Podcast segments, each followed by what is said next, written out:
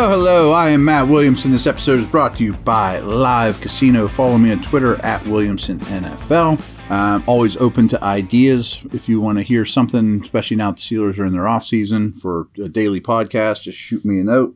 Um, and we will figure things out. But I got a couple little things to talk about here. Uh, some Kenny Pickett stuff, but wanted to start with Football Outsiders, and a website I have great respect for. I pretty much go there every day find a little nugget. I reference their stuff quite a bit. And their cumulative statistic is DVOA, which I've told you guys about. I'm sure you know about a little bit. And basically, it's a weighted rank against the rest of the league of who the best teams are, the best quarterbacks, whatever, best offenses, defense. So every week they come out with their DVOA during the regular season, but they keep it going during the playoffs as well. And and obviously the grades for the Bears and Steelers and Raiders and teams like that that didn't go to the postseason doesn't change. Their book is written for the year. But they keep updating the teams in the playoffs and kind of rank them against the rest of the league. There's more data. This is a, you know, data-driven organization and website that they're in analytics way ahead of their time. Aaron Schatz is considered the godfather of football analytics. So they keep gathering as much information as they can from these playoff games. So their DVOA came out yesterday, Tuesday. And after two weeks of playoff football, the Steelers rank 10th in overall DVOA. So if you ask the folks that run Football Outsiders, they would say right this minute, late January, going into championship weekend, the Steelers are the 10th best team in football. And it's not because they played an easy schedule or whatever. There's no excuses. It's based off of who you've played, all those type of things. It weights those things. So they're 10th best right now in DVOA, 11th best on offense. That might shock some people, but a lot of it's based off their running game. Sixth best on defense. Pretty impressive there as well. And 28th on special teams. Now, I'm not going to speak for them because I, I think I'm pretty sure I'm certain on this, but it's if I'm wrong, it's slightly off.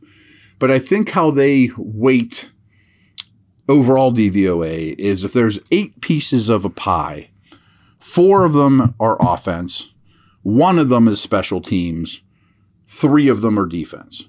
And their logic behind that is defense fluctuates more than offense year to year. They would rather you be strong on offense, which basically comes down to if you have a good quarterback, you're you're easier to predict than if you have a good defense. And special teams only carries one eighth of that pie. Special teams also varies the most year to year. So they're 28th right now in special teams. This was not a good special teams year. I'm not saying fire Danny Smith or anything like that, but chances are that's more likely to go towards the mean, towards 15, 16, 17 overall than the other ones are. It just fluctuates year to year. There's fewer snaps, there's a lot more variables, those type of things. So I just thought that was interesting, you know, that this team's probably better off than people think, especially compared to the rest of the league, which is a perspective I like to really give you guys is, you know, who you're really competing against. And by no means am I saying the the Steelers are the next Eagles, but I do think it's interesting because last year's playoffs, kind of like this year's playoffs, I mean, the Giants to me, despite winning over the Vikes, were not a contender. We're not a true playoff team this year, and that showed when they got wiped by the the Eagles this past week. Fine, still a good year for them. Not ripping on the Giants, but a year ago when the Steelers got in, I thought they were one of four teams or so that weren't true playoff type teams, and that bared to be that ended up being true. New England, the Raiders, the Steelers last year, and the Eagles. So they all got in the dance. I don't say they got embarrassed in the first round, but they got beat up pretty good in the first round. If you remember, Jalen Hurts, first rookie start, goes against a Todd Bowles Bucks D and just gets blown away. I mean, was totally overwhelmed. You know, bad situation. That game was not competitive. Bucks move on. So be it. Rams win the Super Bowl. No one thinks twice about the Eagles. Ah, that's a nice story. They got in the they got in the dance. They didn't last. Now, again, I'm not saying the Steelers are going to do this, but I think one year later, the Eagles to me are my vote for best team in the league right now. All four of these remaining teams are really, really good. You know, I'm not that's I'm not here to do Super Bowl predictions, but the Steelers or the Eagles made a big trade for AJ Brown, traded first round pick. They drafted well. Their foundation was in place. Hurts, I'm not saying Hurts and Pickett are the same guy. They're very different, but took a massive step forward after his good, you know, year became a great year the next year. All I'm saying is that's how the league works. I mean, the Bengals picked first overall Burrow, and then remember all the conversation. Should they take Ja'Marr Chase or Penei Sewell? I think I was at the third pick. And kind of sneaked into the playoffs, went to the Super Bowl. You know, like go when the Bengals were, and it was Christmas, that Super Bowl run a year ago. No one looked at them and said, "Wow, this team's you know a, a real contender. They could win the Super Bowl." Now here they sit as a Final Four team. And I think they probably, I don't want to say they probably beat the Chiefs, but they have a really good chance of beating the Chiefs and going to another back to back Super Bowls. A really good chance. So things happen quick, is all I'm saying. And the Steelers already have that foundation. If they're the 10th best team in the league now, Pickett makes a jump like Hurts. I don't think they're going to go trade for A.J. Brown, but I think they have three early picks and their roster is going to be better next year than it was to finish out this year. So don't be surprised when the Steelers are higher than 10th next year or maybe even still alive. Again, I'm not predicting that, but that's how this league works good, strong organizations make the right moves and people get better. So we'll talk about on the uh, back half here some ways that can happen as well. Central, you know, around Pickett more than anything.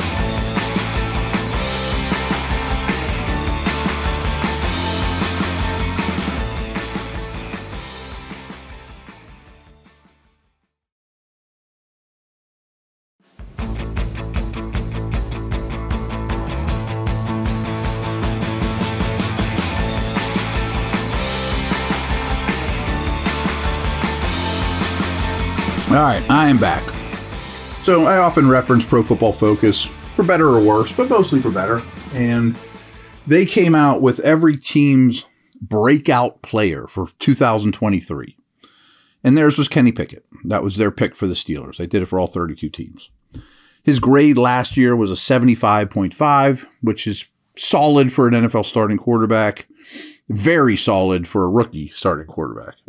And here's here's what their write up was of why they picked him. Pickett's numbers don't look good this year, but his performance was consistently better than the statistical rewards it was reaping.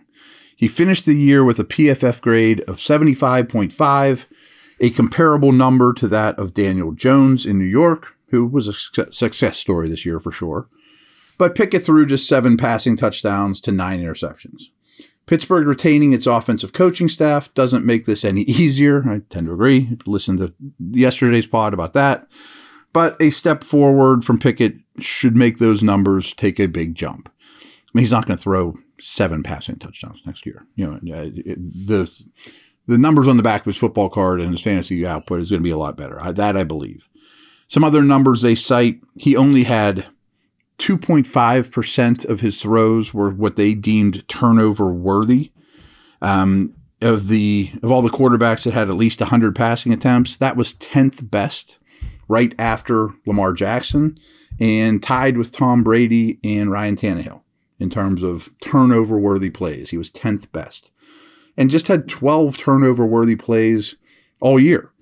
So of the 12 times they deemed him making a turnover worthy throw, he paid for nine of them, which is a high percentage. Like, oh, he put the ball in harm's way, and he got unlucky, especially in the first half of the season. So there you have it. I mean, again, some Pickett stuff to be optimistic about. I mean, I'm not going crazy with him, but I was thinking who would be other breakout candidates? Pickett's an easy one. But this worries me a little bit because I had a hard time coming up with names that I would stand on the table for. Is who's going to take a big step forward next year from this year? Now, I will say there's a good chance there's dudes that aren't on the current roster that take a big step forward, young free agents, your rookie class, maybe your first round pick, you know, that 32nd pick. That absolutely could be in play. You know, that, boy, your linebackers as a whole took a big step forward. One of them was from outside the organization or whatever. The other obvious names I had as breakout candidates, though, were George Pickens, of course. I think that's obvious. I included Freiermuth, although I basically think he has broken out. But I also wanted to mention this has been two years in a row where the playoff teams, tight ends have been massive contributors this playoff season. Look at every team in the league that made the playoffs. And nine out of 10 of them basically have had huge production from big time tight ends. I mean, Kelce's the most obvious when he caught 14 passes this week, which is a record.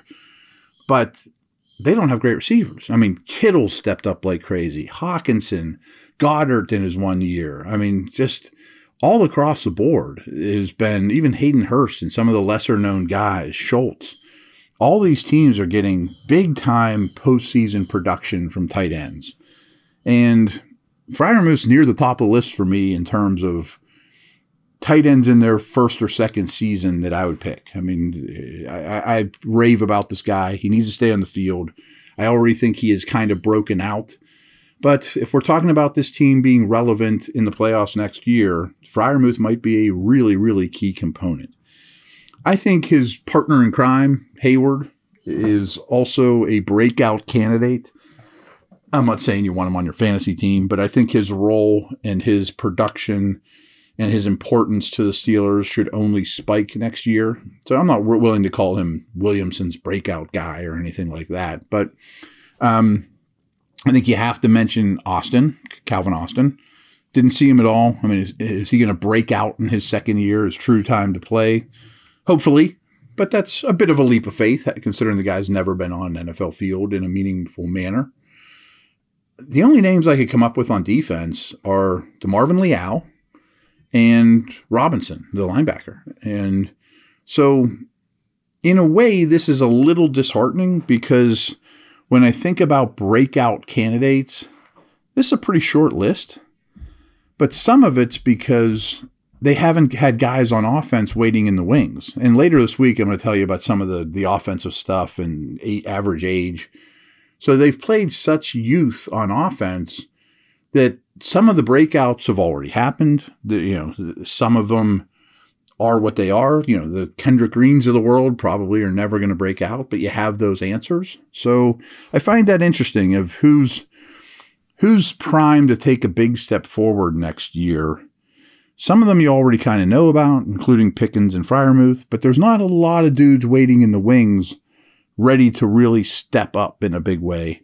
And defense is more of a veteran group. And I still think it'll continue to be that way through free agency as well, keeping your own, maybe grabbing a linebacker off the market, things of that nature. So, of course, of course, if Pickett is your breakout candidate and turns into 12th best quarterback in the league, something along those lines, you're going to be in really good shape. You know, and so that's the key to the world. I, I mean, you don't need to tune into what I do for a living to know that Kenny Pickett's the key to the organization. But Pro Football Focus thinks he's a breakout guy.